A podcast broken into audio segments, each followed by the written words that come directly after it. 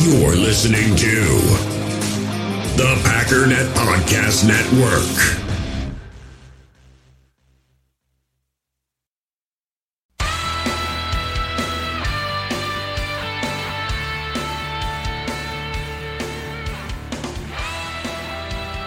Ladies and gentlemen, welcome once again to the Packernet Podcast. I am your host and resident fanalist, as always, Ryan Schlip. Check us out online, packernet.com. Find me on Twitter, pack underscore daddy. I'm trying to read stuff and do the intro. I don't know what's going on. The more I do this, the more I just try to do it on autopilot, and it's not working very well. 460 episodes. I could probably just take a nap. Just rest my eyelids a little bit while the intro's going on. But happy Thursday, folks. How you doing? Good. Glad to hear it. Today we do have another interview. Again, just trying to get the perspective of the NFC North and the Green Bay Packers uh, from the perspective outside of, you know, Packer fans and me, who is a Packer fan.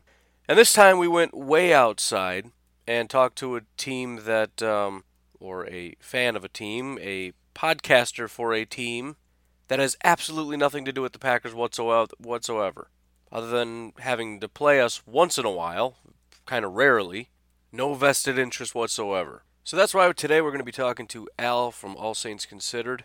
He is a part of a team over at the All Saints Considered podcast, part of the Overtime Podcast Network, and they also run uh, the website allsaintsconsidered.com. And I got to be completely honest, I wasn't sure how this was going to go, and I kind of talked to him about, you know, how much you think you know about the NFC North. Maybe we could talk a little bit more about the Saints, and uh, dude knows some stuff. I was, uh, I kept feeling the impulse to kind of lead and guide a little bit like, what do you think about these players and these guys are good and these guys aren't? And I didn't need to do that. He knew what he was talking about. One other note um, we used a different software or site or whatever, and um, the audio isn't synced up quite right because it records two separate my file and his file, and when you put them together, it's off a little bit. And I've, I've just spent the last probably 20 minutes trying to get it as best as I can that it lines up but I kind of have to keep finding like every single time where we talk and see if it's synced and and change each individual area and it's just it's taking too much time. So if it sounds like I'm cutting him off and he's taking forever to answer, I'm not being rude and he's not dumb. It's just it got a little wonky. If you ever listen to um, one of those Draft Network podcasts, there was a period of time where that kept happening to them and it was really annoying to listen to. So again, I tried to edit it and I probably just won't use this anymore. As much as I hate Skype, apparently that's the only reliable thing out there. But just be aware of that, um, and then hopefully it won't happen again. But otherwise, enjoy. We all have smartphones, and we all know they're pretty amazing, but they also can be amazingly distracting, especially when we're around other people. So, US Cellular wants us to reset our relationship with our phones by putting down our phones for five. That's right, a company that sells phones wants us to put down our phones. And to see what we find, learn more at uscellular.com forward slash built for us. In the hobby, it's not easy being a fan of ripping packs or repacks. We get all hyped up thinking we're going to get some high value Jordan Love card, but with zero transparency on available cards and hit rates, it's all just a shot in the dark. Until now, introducing slab packs from arenaclub.com, the only repack that provides real value, a complete view on all possible cards, and clear hit rates for each one. Now, when I buy slab packs on Arena Club, it finally feels like I know what I'm getting. And honestly, the best thing for me and my son is the fact that we're kind of novices into this. When I walk into a card shop with my son and a card says it costs $40, kind of just taking his word for it that that's a good value. So I appreciate the transparency on grading, as well as just getting excited about seeing what you could potentially get.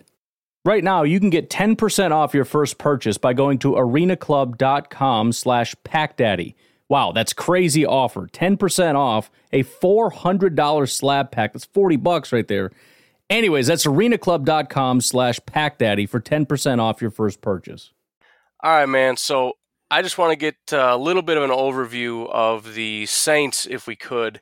Um, somebody asked me just recently who I picked to be kind of the best team in the NFL, and I thought about it for a second.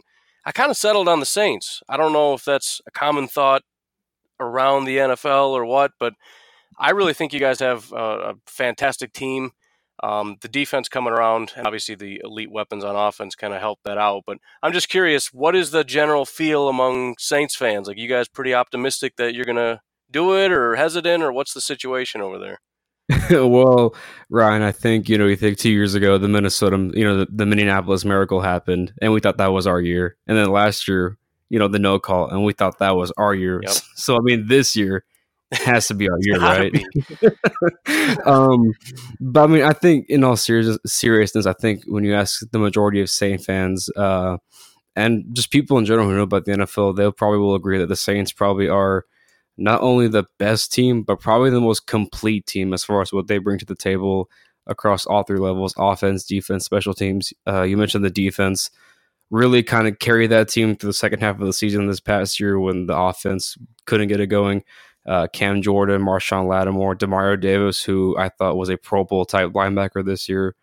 Um, I think the cons- the consensus consensus, excuse me, there is, um, yeah, I think they are the best team in the NFL right now across all three levels. Uh, I, I, don't have to mention Sean Payton and Drew Brees and what they're going to do this year once again. So, yeah, I think it's safe to say I I think at least the Saints probably are the best team and probably the best. They're probably the team to beat. I would think. Uh, to go win it all this year in the Super Bowl. Yeah, it's hard to find. I mean, that that's kind of the, the the key, and it's kind of what I'm hoping the Packers can do this year. They've got, you know, we've got pieces, right? We've got those elite guys, but there's so many just holes everywhere. But the Saints, it's hard to find. I mean, there's there's not elite players, but it's hard to find real weaknesses on the team. And then, of course, like you said, you got Cam Jordan, you got Armstead, you got Thomas, you got Brees and Kamara, and just all these guys everywhere.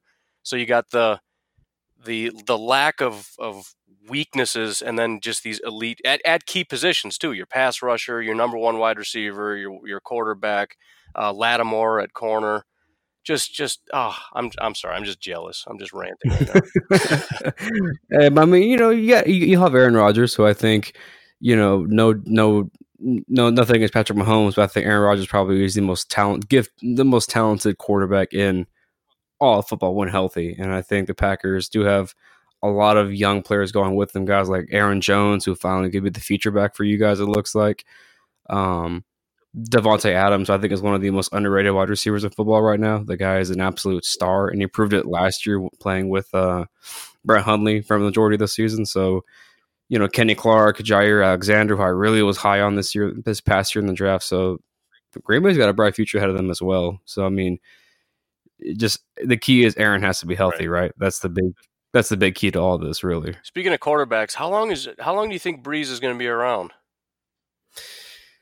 Well, you know, this past week there probably is the most biggest piece of evidence is that uh, recently Zion Williamson was drafted number one overall by the New Orleans Pelicans, right? And Drew Brees sends a signed jersey to Zion saying, "I'm passing the torch to you."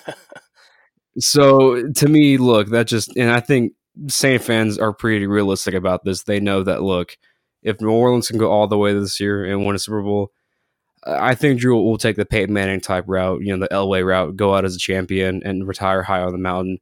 Um, you know, I think this really could be his last year if they go all the way. Now, if they don't, I think Drew could still play at least two more seasons. I'll give him the benefit of the doubt and say three at a average to above average level he could play at still, but you know, I think if they go all the way this year, when I think it'd be really hard for Drew to come back just to go through all that again. So I'd say this year will be his last year if they do go all the way. But if they don't, I could see him playing maybe another season or two, um, at the most. Yeah, because I it's you know it's kind of like Tom Brady in a way where you want to say he's old and he's done, but Drew Brees, I, I don't know, he's had a long career, but in my opinion, this had to have been one of his best, if not arguably his best season, kind of ever, right? Yeah, exactly. If, if you you know, look at his accuracy, look at the you know the low turnovers that he had this year. This probably was his most prolific and proficient season as an NFL quarterback. I know the yardage wasn't at the standards that we know it as, being four thousand to five thousand yards a season, but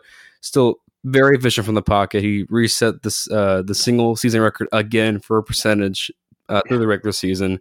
He threw five interceptions during the regular season. He threw zero at the halfway point. So this probably was his best season all around. I think was this year, and you kind of look at the lack of weapons he had. Um, you know, outside of Michael Thomas and Alvin Kamara, and what he had to work with, being a, being a bunch of young, unproven players. Yeah, it was a really good year for Drew, and you know, you could really argue that this was his best all around season as far as not just the yards and the touchdowns, but everything else factors into it. Probably was, I would say his be- a career year, his best year by far. You you kind of mentioned the Vikings a little bit. They had in 2017 they were a really really scary team. Last year they just kind of fell off the map. Outside of something crazy like losing Drew Brees, is there something that kind of has you hesitant about?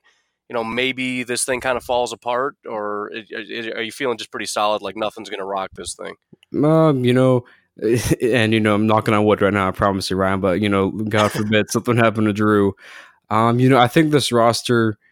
You know, if you were asking this two or three years ago, if no Drew Brees, then the Saints are going to be a, a, a wreck, and you know, a team that could possibly go pretty bad. Yeah, I would say so. But I think now this team is good enough to where Drew Brees doesn't have to carry the load anymore, per se. I think you have guys like Michael Thomas Alvin Kamara, Terron Armstead, an excellent offensive line with Armstead, Ramczyk, um, and Erik McCoy, the center they drafted this year.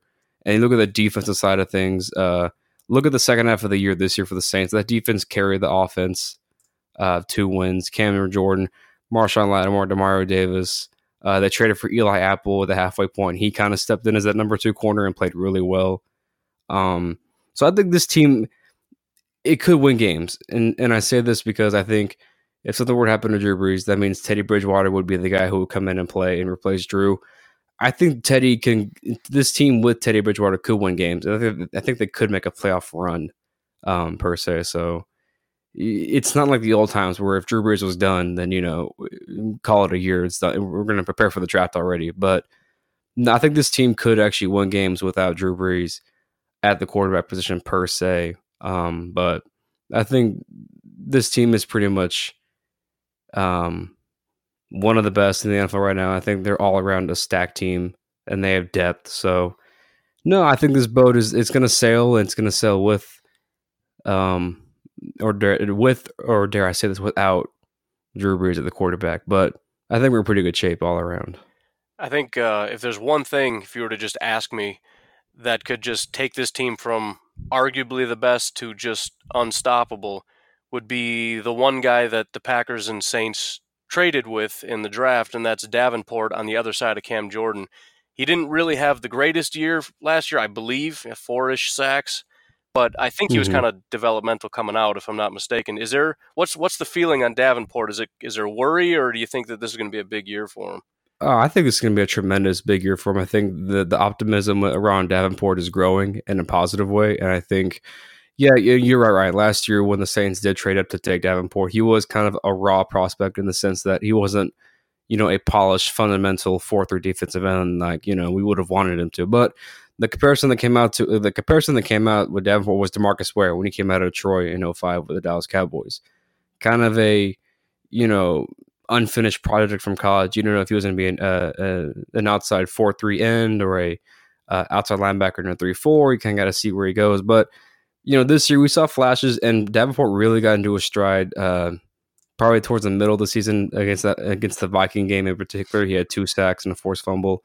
Then he had the tur- then he uh, bruised his toe, I believe, which then slowed him down, and he, he regressed back. You know, and didn't play a whole lot um, through the second half of the season, and then came back in the playoffs and wasn't the same Davenport we saw that he was becoming. So you know, I think now Alex Okafor signed with the Chiefs, so he's gone now, which means that Davenport is now the primary starting um, left side defensive end, I believe, in our defense. So, yeah, I think a lot of people are expecting to take that next big step uh, now that he is the guy and he's healthy uh, in the offseason. So, a lot of big things are expected of him, and I think he is ready for the challenge.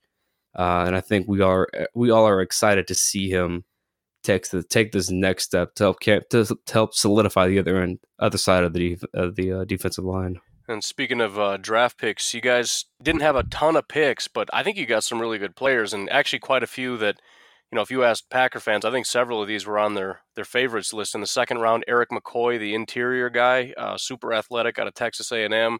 Chauncey Gardner Johnson was a safety that a lot of us, you know, another need that the Packers had, a lot of us wanted. Uh, another safety, Saquan Hampton, Alize Mack was a tight end that a lot of guys liked, and then Kaden Elliss also in the uh, the seventh round.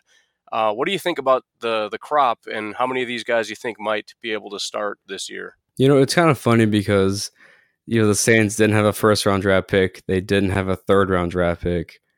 Um, so if you just tell people that at the beginning before the draft started, you would think that they're going to get little to nothing in return. But they made the most of what they had, and Erik, McCoy is he's a plug and play starter. He's going to be the starting center week one. Um, now that Max Unger retired, and he's going to be the guy for the whole season. I think at center, uh, Chauncey Gardner Johnson, who a lot of people thought could have been, he had the talent of a round, uh, the uh, a high one or a low two round type player, but you know due to character issues, he slid. Um, it slid pretty far. The Saints felt pretty comfortable taking him. They moved up actually to draft Chauncey Gardner Johnson.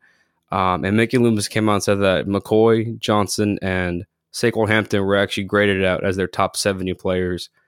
Um, and the only guy they took within the first 70 picks of the draft was Erik McCoy. They were able to get Chauncey Gardner and Saquan Hampton in the 100s. so um, they feel pretty confident about those guys. Alize Mack is a he's a very he's a developmental tight end, obviously, and I think the the, the roof is high on the kid.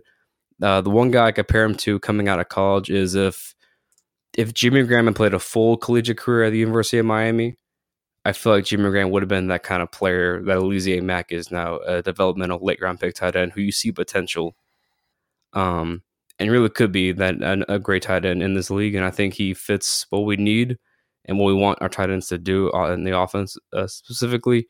Kaden Elliss is another great pick uh, in the seventh round. Seventh round, he kind of is a all around linebacker type player who, believe it or not, right? When I say this, he has been called the Taysom Hill of our defense because in college he actually was used as a tight end and you know played offense as well. So you know maybe Sean Payton has a plan for that. Who knows? But you know really, I could see all these guys making the roster. Uh, I think Erik McCoy is going to be a day one starter.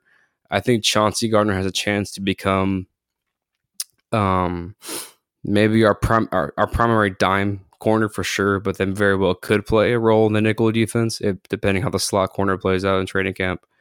Um, I think Alize Mack as a guy I think we could develop in a year or two. I think he could be a very nice player uh, and learn a lot from Jared Cook and Josh Hill, the, the other tight ends on the roster.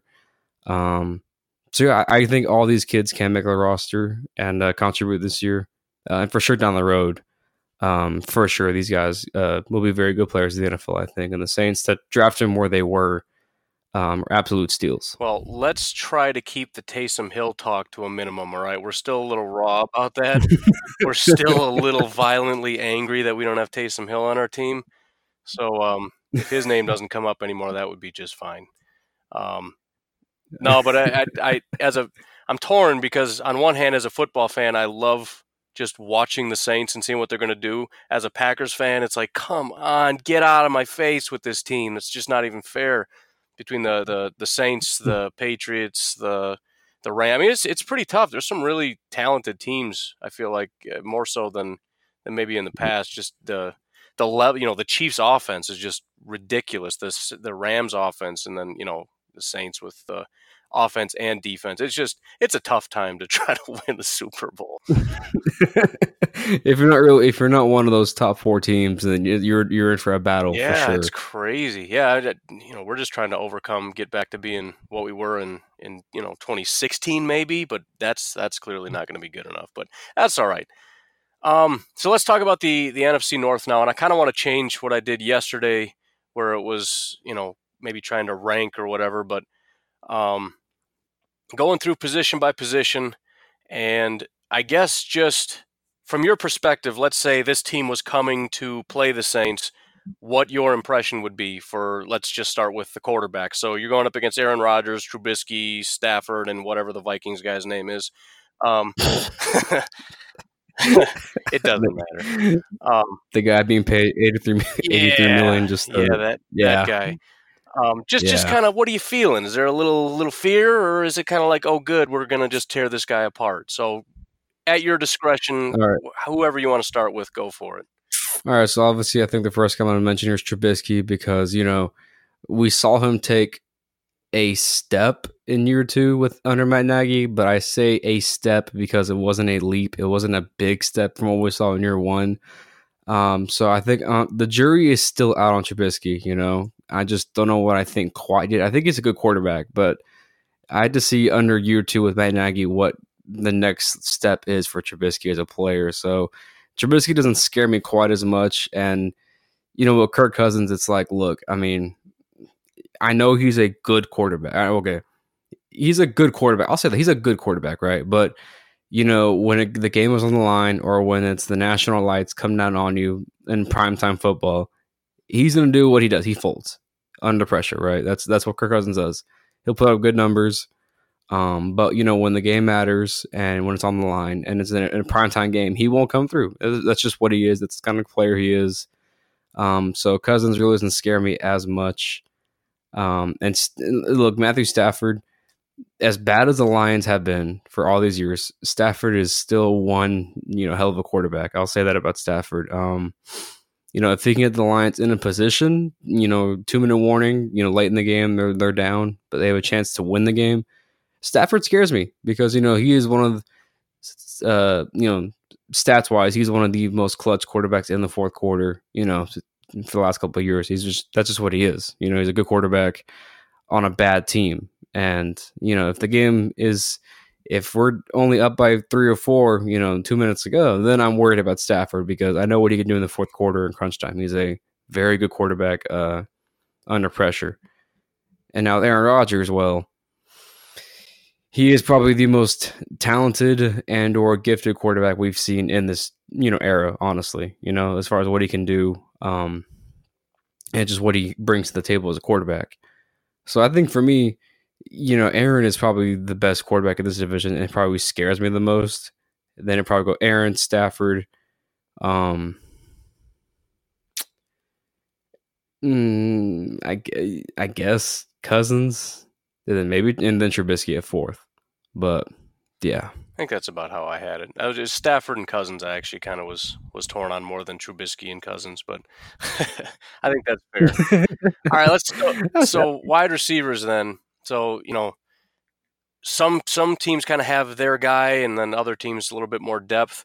What do you think about uh, the wide receiver group? So you know, Packers with Davante Adams, uh, the Bears. I guess Allen Robinson would be the number one, and then they got a bunch of other guys. The the Vikings with Thielen and Diggs. I don't know if you kind of believe that it's real or not, but Thielen just absolutely went off last year. And then Detroit, oh, yeah. Kenny Golladay, I don't exactly know how high he's going to go, but his arrow just keeps pointing straight up. So the wide receivers are coming in to uh, to play the Saints. What's uh, what's the biggest hesitation, and who do you think is is maybe not something to worry about? I think the first guy I worry about is, is obviously Davante Adams. You know, I think he is one of the most underrated superstar wide receivers in the NFL right now. Um, and if people will t- if people will try to tell you he's just a system of the he's a product of Aaron Rodgers, Go back last year when Aaron got one down and it was Brett Hundley at quarterback. I'm sure you remember that. Um, and look what Adams did with Brett Hundley at quarterback. He really shined and you know and showed how elite of a playmaker he is at the wide receiver position. And I think he's one of my favorites uh, throughout the whole league. Honestly, is Davante Adams. Um, then you look at the duo of, of Diggs and Thielen, and you know, as you said, Adam Thielen was you know was what was it eight, eight straight games with 100 yards, yeah. nine games yeah, it was a huge streak he had. He's a very good wide receiver, underrated. Um, and Diggs is kind of the more vertical, athletic type playmaker on that Vikings team. You know, he's he's the big play guy.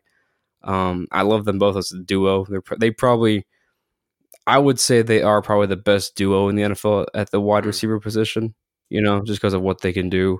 Um, no matter who's th- who, no matter who's throwing the football to them, whether it was Case Keenum a couple years ago or it's Kirk Cousins right now. So and you know, with Golladay, as you mentioned, you know, there's one if there's one guy to pick right now in about two or three years from now who's like a superstar that nobody saw coming, I think it would be mm-hmm. Kenny Golladay. I think from what I saw this year, he is a freak.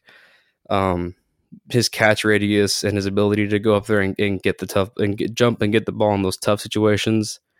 Um, it's crazy. And the other thing about Golladay is, as much of a threat he is vertically, he's also a he's got speed yeah. on him, and that's what makes him so dangerous. Is that he's got killer speed on him as well. If you get him in the open field, he'll run. Um, he is just something else. And that and with Allen Robinson, you know, last year was his first year back from torn ACL, so we just got to take it. You know, in ACLs, that's never an easy thing to come back from, right? Especially if you're uh, playing receiver or defensive back, where you know you're running so much and constantly stopping and constantly, you know, having to move and get thrown in awkward positions. So I think last year is kind of you know I'm not looking as I'm not looking at last year as much for Robinson as I am this year. I think this is the year where he'll be more comfortable with the injury. His knee will be fine. He'll he'll feel better, and you know, he'll feel like he can go more game speed with the knee now. So, um, if I had to rank him, I'd go Adams one, Thielen Diggs two, Golladay three, and uh, Robinson at four. And, and, buy low on on Robinson and Golladay. It's tough because you know I would really like to put Golladay at two, but just the duo of Diggs and Thielen, oh, I yeah. just cannot. I cannot turn a blind eye to that duo. So it's a very close three for Golladay. Yeah. All right, so running backs, the the Bears are going to be the hardest ones to put your finger on because you know their main running back and Howard is gone. They brought in Mike Davis, they drafted David Montgomery, and Tarik is going to be their kind of wide receivers, you know, slash running back type guy. Um, but without knowing a ton about the Bears, uh, the Packers with Aaron Jones, the Vikings. It's, actually, it's all kind of tough because Dalvin Cook. There's some argument that he's actually really good, but there's a bad offensive line. Mm-hmm. And then you got Kerryon Johnson with Detroit, who showed a lot, but he ended up getting hurt. So, you know, and even Aaron Jones, the production's there, but he got, you know, like four carries a game because Mike McCarthy just refuses to run the ball ever. So do with it what you will, whatever you can make of that mess. Yeah. Let me know what you yeah, think. no, it's really, you know, and it's probably the biggest mystery is why they didn't give Aaron Jones more carries uh, this past year, you know? That's just, I don't get why you don't give the player as good as Jones is the opportunity you know, and more snaps, which, you know, that's why Mike McCarthy's gone, right? Or, you know, that's why Aaron that's, a, pushed. That's one of the reasons. Yeah. yeah. Well, it's, it's the reason why Aaron Aaron got McCarthy fired. But um, um, yeah, you know, I think again, I think I'm gonna go with the Packers at number one here. I think I like Aaron Jones. Uh, with uh, Lafleur, I think he'll make him the primary back. Um, and you know, this will be the offense will go through Aaron Jones more of more or less than Aaron Rodgers, if that makes sense, because we, we know LaFleur likes to run the ball and set things up with the run. So I think Jones to me is going to be the feature point of this offense in Green Bay. And I could be wrong with that, but you would know obviously I don't, think, I don't think you're wrong about that. Yeah, I think Jones is going to be the, the you know the focal point, and it's going to go through him. Yeah. And I think his potential is huge, you know, because of you know, the kind of attention that Aaron Rodgers demands, you know, at the line, the threat of him doing things, you know, not just throwing the ball, but scrambling and running. So I think it all goes through Aaron Jones, what he can do. Uh, I think number two, I'm actually really high on Kerryon Johnson, believe it or not. I loved him this year and what he did. Um, I loved, I loved it on Sunday Night Football when the Detroit fans are freaking out because they had their first hundred yard rusher since since Reggie Bush did it, you know, years ago yeah. in Detroit. Yeah. So to see the, the Lion fans so happy about having a hundred yards rush, hundred yard rusher in a game, uh, was pretty funny. But I think if he can stay healthy this year, um, I think it's another thing where I think Matt, Matt Patricia will, will try and take stat or pressure off of Matthew Stafford and put more on Kerryon Johnson's plate this year and make him more of the you know all around feature back that he kind of showed last year. So I think I'm really high on Johnson. And though Dalvin Cook, it's like a mystery because like you would think Dalvin Cook should be really good, and he showed flashes this year of it, but he was injured for some of it. Um, and as you mentioned, the offensive line from Minnesota really wasn't all that great. You know, had some questions. Um, you know, injuries throughout the season as well. So, you know, it's I think it's the jury is still out on Dalvin Cook as far as what he can do. Um, and can he carry the load by himself? You know, that's that's the ultimate question with Dalvin Cook is can he carry it all by himself now that Latavius Murray is gone um, from Minnesota? So, mm-hmm. and then we know with Chicago, as you mentioned, it's kind of a mist. It's it feels like they're going to go by committee. You know, I feel like you can't just pick one running back who's going to be the lead dog here. I think it's going to be mm-hmm. a mixture of Montgomery and Mike Davis.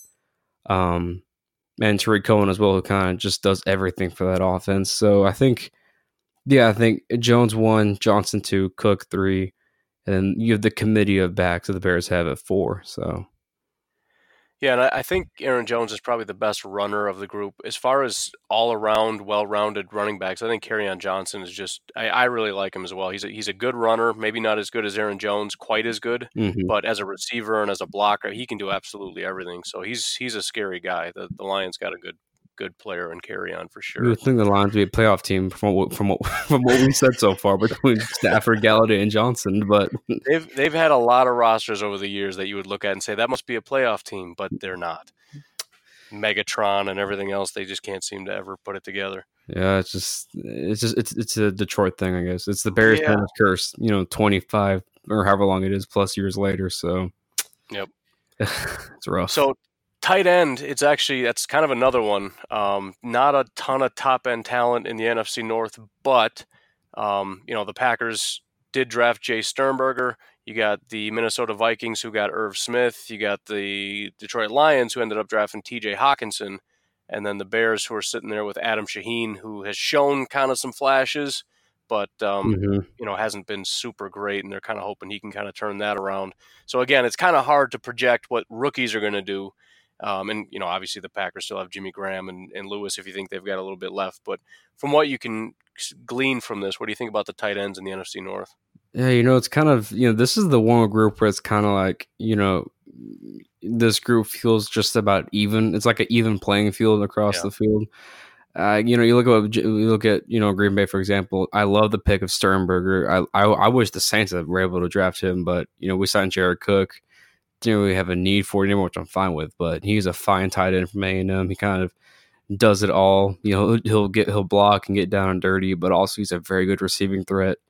Um, and you know, let's just say hypothetically, if you know Sternberger just shows out in training camp and preseason, I could really see the Packers just moving off from Jimmy Graham and just going, yeah. "Look, this isn't going to work out. The rookie's out playing you," and you know it's just it's a weird thing with tight ends at Green Bay because you know Martellus Bennett that whole thing didn't work out. Um, and now Jimmy Graham is here. Jared, exactly, Jared Cook. you know, he is the one play in the Cowboy game that people right. talk about, but you know everything before and after that's kind of a blur, and they should have never let Cook go to begin with. I think. Right. I agree with that. Yeah. So, you know, I love I love what they have there. Number two, I'll probably go Minnesota because not only because of Irv Smith, but Kyle Rudolph. I know he's still he's still a very above average tight end, I think, in the NFL. He does a lot of good things for the Vikings and kind of um, is a very good receiving threat. He'll block well for you. Um, he may not have like the speed to burn you down the field, but he is a guy who can go over the middle and make the tough catches uh, in traffic and, you know, does those kind of things for you. Also, he's a very great leader for the Vikings, you know, because it, it kind of seems like what Kirk Cousins, he's all blabber, but not real, you know. Mm-hmm not a real leader per se, but I think well, Kyle Rudolph, he he is that guy in Minnesota that people look up to and respect in the locker room. I think that kind of factors into. Um, he got the extension. I think that, that, all that factors into it as well as to why he got the extension um, with the Vikings, and also Smith Jr. Um, also is going to be a very he's going to be a very interesting toy in the mix of the Vikings because I could really see them running you know, Cook in the backfield, uh, Diggs and Thielen out wide, and then you have um, Rudolph on the line, and you have Irv Smith in the slot. That could be a very fun offense yeah. to watch if you mix yeah. Irv and, and, Rudolph at the same time on the field. Um, and I think for me, number three, I think I'd have to go. Ugh, um, you know, I, I, guess Chicago because you know they have Sheehan, but also they have Trey Burton, who they brought from the Eagles uh, last year, and kind of played injured for most of this year, or not most, but at some points of this year played injured. Um, and then you kind of, and with new coaches, especially with new offensive minded coaches, you always have to give free agents that first year kind of like a freebie because they're still adjusting to the system and how the coach wants things done a certain way. Um, so I think I'm gonna give Burton a pass on last year as far as you know, you know the numbers he put up. I think this year he could be in for a better year under Matt Nagy, be more comfortable in this offense, uh, and more comfortable with Trubisky, you know per se. So I think that could also help out a lot. Um, and with Detroit, it's like you know, they signed Jesse James from the Steelers, you know, during free agency, and just Jesse James is a fine tight end. I think could really thrive in a starting role, but I'll have to see how this works out because with Detroit, it's like they've never really had t- success at the tight end position, you know. So just something to keep an eye on uh, for sure. But I think you know Green Bay, Minnesota, Chicago, and Detroit in that order as far as tight ends go from best to worst. But Yeah, I, I'm glad I said it beforehand, before the Packers drafted him, because I would have sounded like a huge homer. But I felt kind of dumb saying it at the time. But I said I, I don't know why everyone's so high on certain tight ends, but I, I would take Jace Sternberger over Noah Fant as a receiving tight end any day of the week. I, just, I would agree with that. He, he's not as athletic. Noah Fant is, is super athletic, but you just watch him as a route runner and just as a receiver, how smooth he is, and just I, I just thought he was a lot of fun to watch. So when we drafted him in the third, it was like this is I'm excited. I don't know, you know, obviously I'm something's wrong because Noah went before and and Jace went after, and these guys know more than I do. But I don't care. I got the guy that I like, so I think he's going to be, I think he's going to be a pretty solid tight end. Although we've had talent there before and it doesn't materialize, so who knows? We'll see what happens. Hmm. All right, so this is going to be kind of boring. If you don't have too many thoughts, then uh, we'll move on pretty quickly. But let's talk offensive line. Um, I think the Bears Packers and Lions are all kind of comfortable where they're at. The Vikings have been kind of a mess, but they've done some things and they've got a new outside zone kind of scheme going on, so maybe they can turn it around. But if you had any thoughts, what are your kind of your thoughts about the offensive lines in the NFC North? I think easily Green Bay is number one, and I think I say this because I think David Bakhtiari is easily. I don't want to say overlooked because I, I want to. I don't want to think he is because I think people talk about him a lot more um, than Terron Armstead from the Saints. But I think he's he's he's easily one of, if not the second best left tackle in the game right now. I think it's safe to say that between between Armstead, between Bakhtiari, you know, maybe Tyron Smith, if we still think that uh, he's the same guy in Dallas. But I think Bakhtiari easily is one of the best offensive linemen in the game um, with Green Bay. And then, you know, I'm interested in Detroit because they drafted uh, Frank Ragnow last year out of Arkansas, right? The center. And you know he's gonna be playing center this year full time now. So um, I think if I had to rank him, I think I go Green Bay. I actually really like what Detroit has done in the offseason, addressing the offensive line, and they're getting some guys back healthy. Um, so I go Green Bay, Detroit, Chicago, and Minnesota because we just don't know what the Vikings are going to do with that offensive line. You know, it's just right. it's kind of like a big question mark for sure.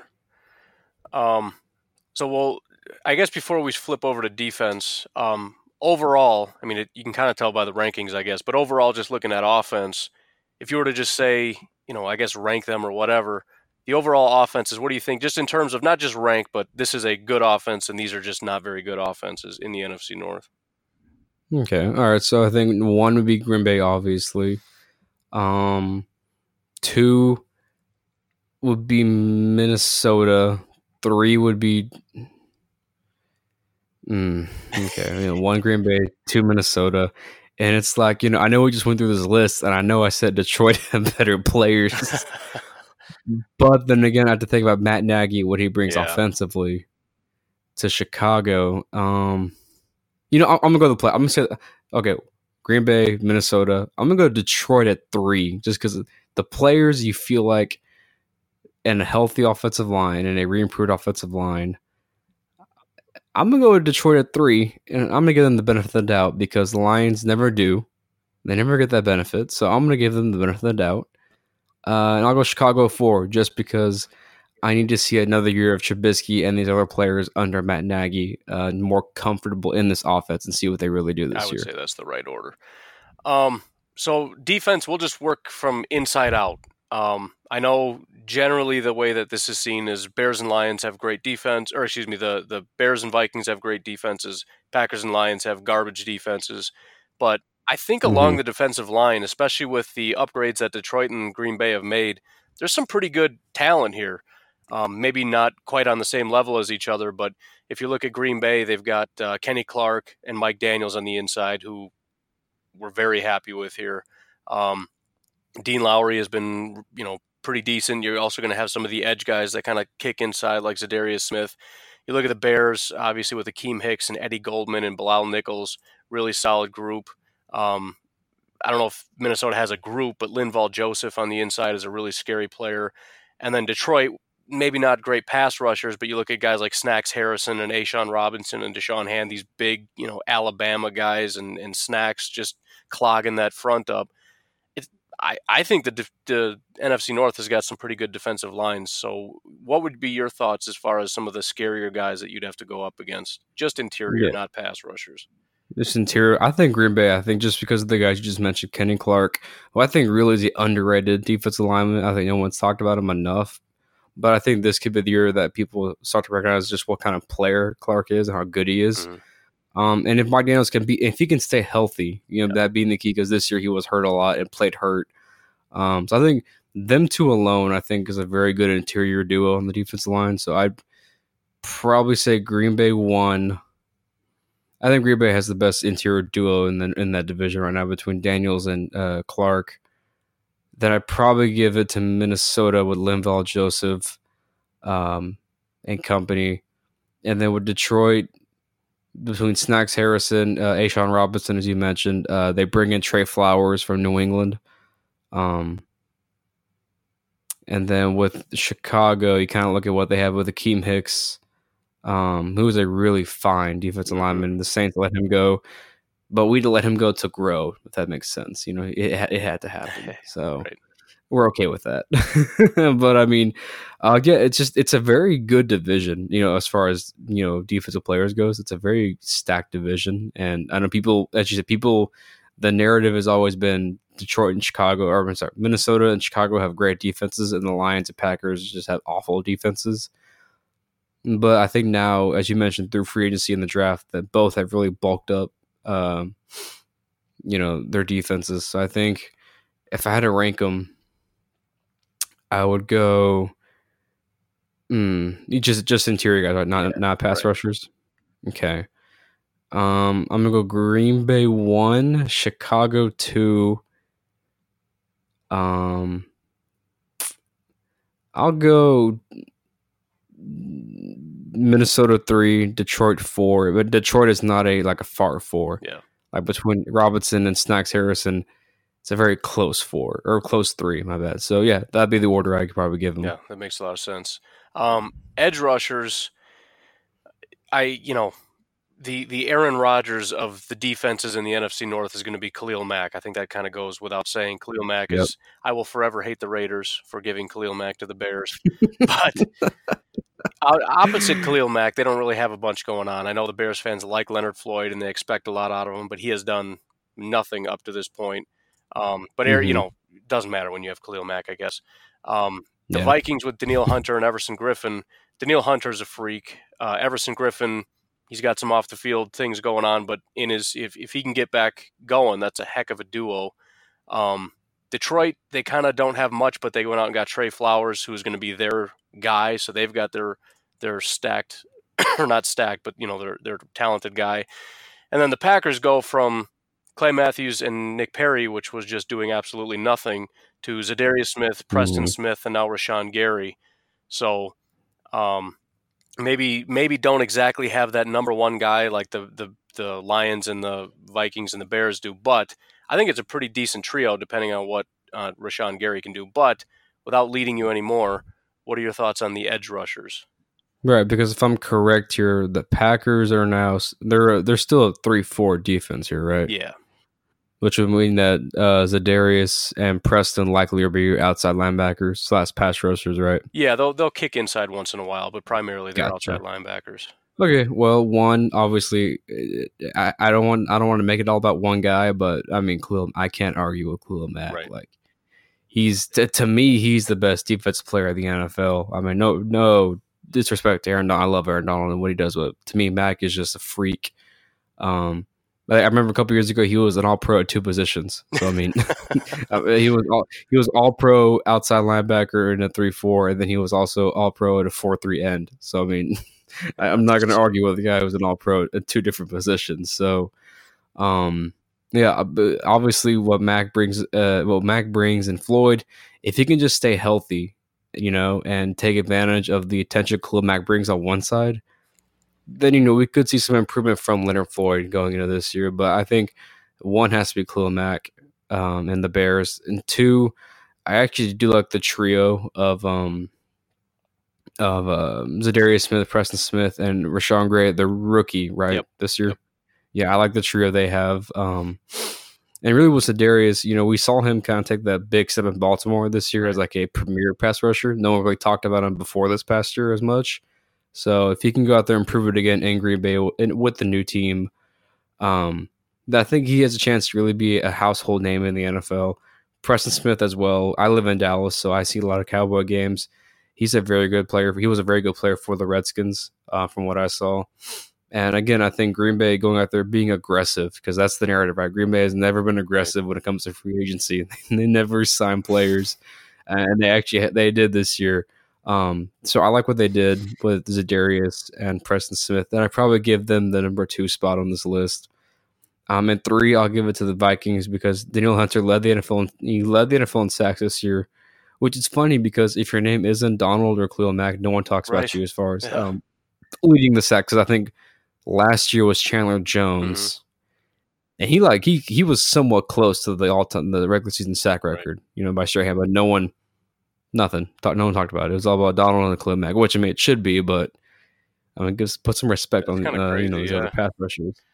Yeah, so you know, and and the reason I put him at three is just because with Everson Griffen, we don't know, you know, if he's going to be the same Everson Griffen that we once saw, you know, before. You know, he had the issues off the field. So, um, and at four, Detroit because I think they're a little unproven on the defensive line as far as pass rushers go. We we, we know Matt Patricia. We know Matt, Matt Patricia knows Trey Flowers from his time in New England, but the narrative always has been what New England players and New England coaches don't succeed out of, outside right. of New England. So we'll have to wait and see on Trey Flowers see if, if he lives up to the uh, the hype of the deal that he got. So yeah, Chicago one, Green Bay two, um, Minnesota three, and Detroit. All right, let let's talk inside linebackers now. So the the Packers, we've got Blake Martinez is kind of the the one guy that's in that group.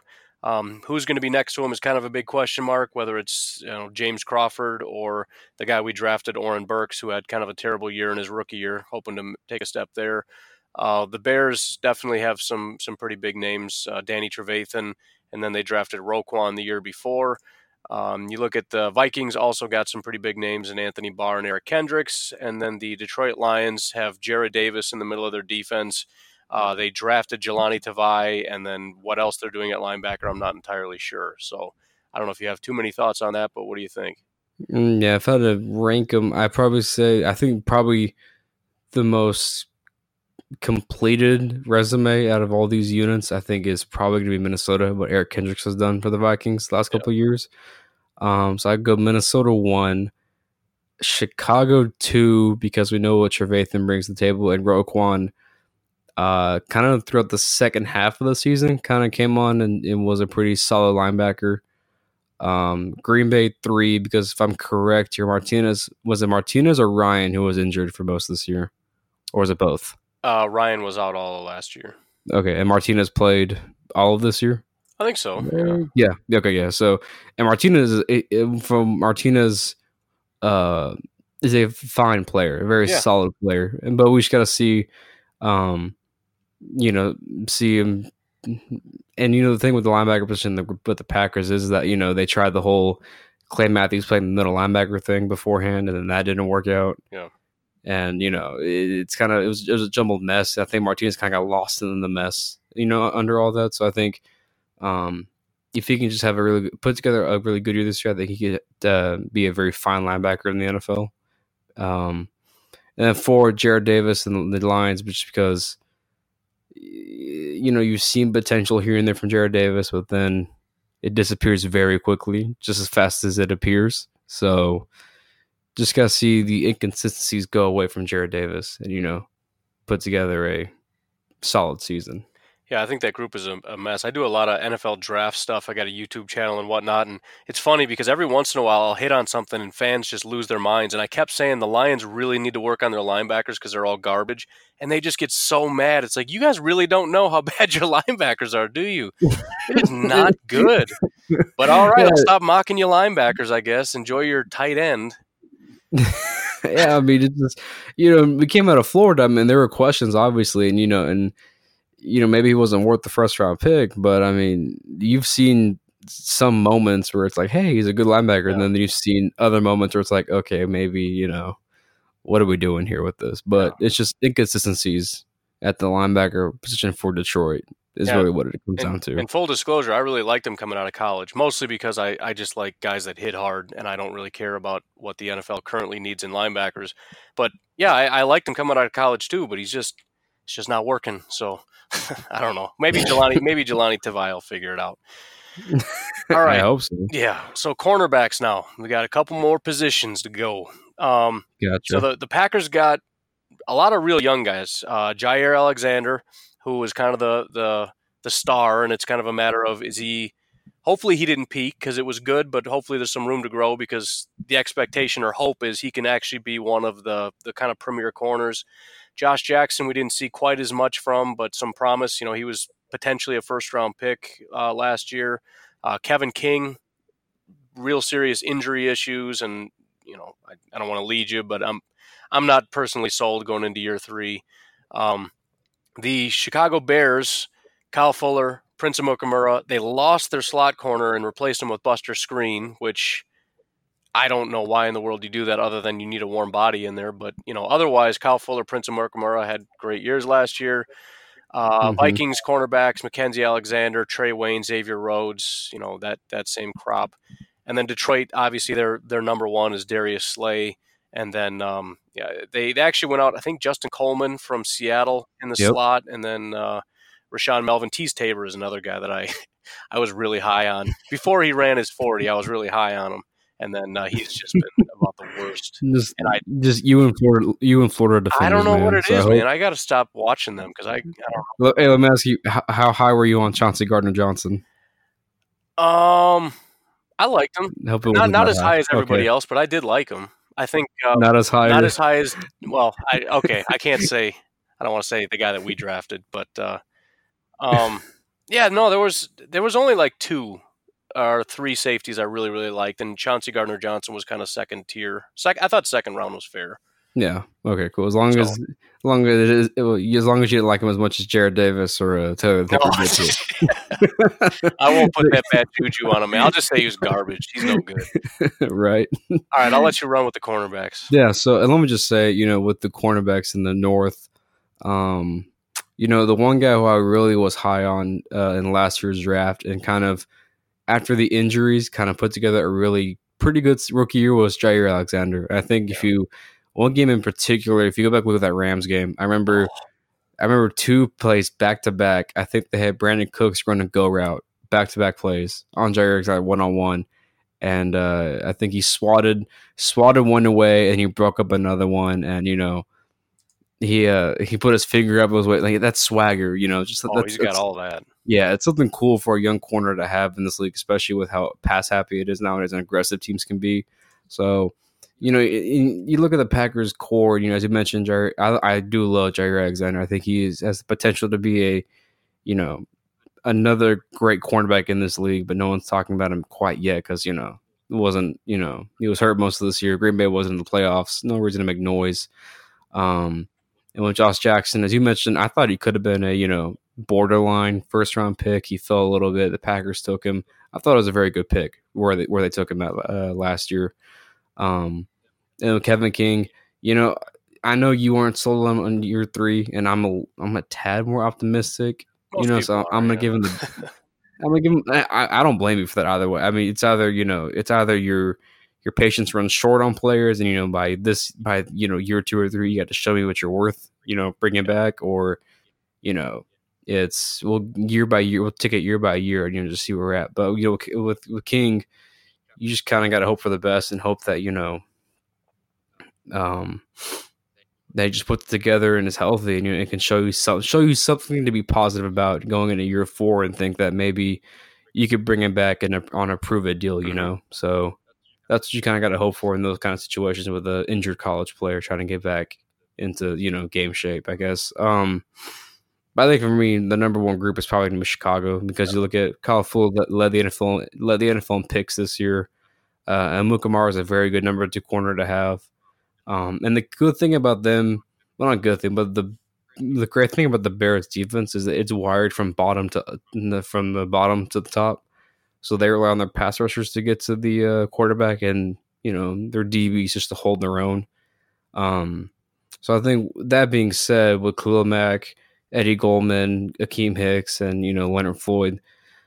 Um, if they can get to the quarterback, you know, then you can afford to have guys like Buster Buster Skrine right. covering, you know, wide receivers, you know, because you're counting on that front seven to get to the quarterback, and that's what the Bears do.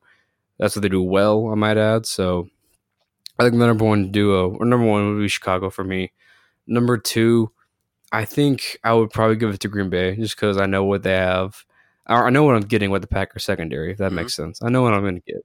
It's not like it's not a top five, top six or seven secondary, but it's average. It will get the job done most of the time, unless you're just within a, going up against an elite offense like the Saints, the Chiefs, the Patriots, where they will pick you apart schematically and just you know destroy you. That's what they do. so, um, Green Bay two, number three. Number three, I give it to. I really do give it to Detroit. Okay.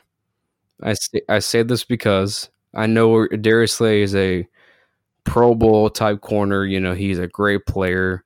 Um, they bring in Justin Coleman from Seattle to play the slot, who I think, um, I think he's worth the price tag they paid. I know that I believe they made him the highest paid slot corner in the NFL, and I think he's worth every penny of it. I think Matt Patricia has an idea of what he wants to do with uh, Coleman in the slot. Um, and I and Minnesota's at four to me because we didn't see we did not see the same Xavier Rhodes that we saw before. Um, he was hurt this year, but he also looked lost. Didn't look like the same you know aggressive corner we saw before with Rhodes. Um, Trae Waynes struggled a little bit. Um, they're gonna get their uh, their first round pick back um, from UCF last oh, year. Yeah, was yeah, it yeah, Mike, Mike Hughes? Hughes? They're gonna get Hughes back from the injury, but we don't know how that's gonna hold up. Um, so I think it's just with Minnesota, it's a lot more questions, you know, because you don't know who the number two corner is going to be. You don't know if Rhodes really is the same corner, you know, after this year that we've seen before. So at least with Detroit, I can say I have my number one corner. I have my starting slot corner figured out. And towards Minnesota, it's a lot more questions than answers. I think. Uh, I think that's the best way to describe that secondary is more questions mm-hmm. than answers uh, per se. So that's that's how I view the corner situation uh, in the north. Yeah. So the the last group is the safeties, and there's a little bit of a little bit of friction between Packers and Bears here with Ha Ha Clinton-Dix going to Chicago and Adrian Amos coming to Green Bay. Um, and it's kind of ugly on Twitter with fan bases kind of trashing ex players, which I'm not a big fan of. But um, so Chicago, obviously Eddie Jackson just uh, playing out of his mind. Ha Ha Clinton-Dix, who I think is, you know, depending on who you ask, Bears fans overrate him, Packers fans underrate him, but he's got a real good chance to thrive over there in Chicago next to Eddie Jackson and in that system. Mm-hmm. Um, the Minnesota Vikings with uh, Harrison Smith, and I believe they're going to be running with Anthony Harris. Um, he actually seemingly played pretty well last year. Um, we'll have to see how he does. And then, um, you know, the Detroit Lions, I I'm not entirely sure. Quandre Diggs obviously is going to be one of the guys. Uh, Tavon Wilson, and then Green Bay has got brand spanking new safeties: Adrian Amos from Chicago, and then Darnell Savage, who they traded up in the first round to draft, who was the other guy that I was mentioning that I really liked. I don't know if you had a chance to watch his college tape at all, but um, I didn't watch a ton of it until we drafted him, and then it was just one of those like, oh, that's that's impressive. So that's, that guy. all right, cool. So, anyways, your thoughts on the safeties? Yeah, no, I think it's a very it's a very close group as far as you know. Like, I think each each of the four teams has like a set star, and then they have another, and then they have unknown playing the other spot, right? So I think with you know Chicago, you have Eddie Jackson who is the star, and then Ha Ha's gonna be the question mark. You look at Minnesota, you have Harrison Smith who's the star, then you have Anthony Harris who's going to be the question mark. Green Bay, you have Amos who's going to be the star, and then you have um, uh, Savage who's kind of you know it's a rookie, right. it's, it's, a rookie, so obviously there are going to be questions. Uh, and then in Detroit, you have Quandre Diggs who you think should be your star safety. He should be the guy, and then you have Wilson who's or Wilson slash whoever else you know they may see playing yeah. safety. Nobody really knows. So I think if I had to order them, I think one I think one would have to be Chicago because out of all the question marks I just listed, Haha's yeah. probably the most, you know, proven out of those guys. And I think I think you're right. I think you're right. I think Bears fans will overrate Haha just because he's a pack he was a Packer and you know he made plays. And then if you ask Green Bay fans, right. they'll tell you that he sucked. That's why we got rid of him. That's why we traded him. You know, he joins the Bears, of course, just to get back at the Packers. But I, I think if you ask me, Haha was a very fine player and a very fine safety. Um, and I think it was just a matter of conflict of interest between him and Green Bay. I think that's why he got traded. Ultimately, was because he just, you know, there was a lot of drama going on last year in Green Bay. I'm sure you know as Quite more bit, than yeah. as anyone. There's a lot of drama, a lot of drama. Um, and I think Haha publicly commenting that you know Green Bay didn't want to bring him back and that they weren't going to negotiate a contract. Uh, ultimately, yeah. you know, got him traded. Which I mean, as a player, I mean, you say what you want, do what you want, but I mean, that's just how it is. It's a business. Um, so yeah, Chicago won. I think I would go Minnesota too because I think Harrison Smith is a very good safety, and I think he's a very underrated star. People people will talk about him for a couple of weeks, but then they don't. So it's just you know he's a very fine safety. Very people don't talk about him as much as we would like to. Um, I think number three would Green Bay because I think Adrian Amos was a very good safety in Detroit or in Chicago, just kind of overlooked because of all the plays Eddie Jackson made. But he certainly held his own with the Bears um, when asked upon to. So I think he's a very fine player. Um, and actually, I did watch some tape on Savage when he came out. Um, so I'm excited to see what they can do um, together as a safety unit because that could be that very well could be the most complete duo come time the uh, season is over for sure. Um, depending how things turn out with Ha Ha in Chicago. Um, the Detroit Quandre Diggs, he's he's going from corner to safety. Um, he's a very good corner. I saw him at te- uh, he played Texas, so I've seen a lot of uh, you know Texas games when he played here. Um, and then his first couple years in the uh, with Detroit, I've always been high on Quandre Diggs, you know, so I'm very glad he got the extension done with the Lions because I think he's worthy of it and worth it. So, um, yeah, I think it's gonna be interesting to see who the other safety is for the Lions. But I think I should try to give you before the season started right now where I think they rank. It'd be Chicago, Minnesota, Green Bay, um, and Detroit. Awesome. So one final question, and answer it again however you want. But if you just look at the teams overall, right. Bears, Packers, Lions, and and Vikings, right. which ones do you think? Not just ranking, but which ones do you think maybe have a real shot at, let's say, Super Bowl playoffs, winning the division? Or are just kind of you know maybe a work in progress. Okay, well let's see. Let's think about this here, Ryan. So, and look, I think I think if Aaron Rodgers is healthy, and if the acquisitions of Amos, Za'Darius, and Preston Smith, if they all, if they prove that they're worth it and they play like they did last year for their respective teams, I think Green Bay's got a shot. You know, at make not only making the playoffs, but they can make a run. You know, they can win a playoff game or mm-hmm. two and maybe cause some serious noise because all the Packers really need is Aaron to be healthy and to protect Aaron at all costs, right? That's just ultimately what it is. Right. So I think if those three guys can, you know, prove that they're worth every penny that the Packers signed them for, and if maybe you get some outside production outside of Davante Adams and Aaron Jones, you know, maybe guys like Jimmy Graham steps up or um, you know, Geronimo Allison, he's back with the Packers, correct? He's he's he's back. Yeah. Yep. And maybe yep. if you figure out who the number two wide receiver is outside of Adams, I don't know if you know that or not, but yeah, if they can get some production at the wide receiver spot outside of Davante Adams, um, mm. then I think for sure Green Bay to me could very well be in that uh, that Super Bowl uh, spot for who all, for all we know. Um, if not if not Green Bay, I would think Chicago obviously is the second runner up because look at that defense uh, and what it did last year, and they're probably going to do the very same thing this year.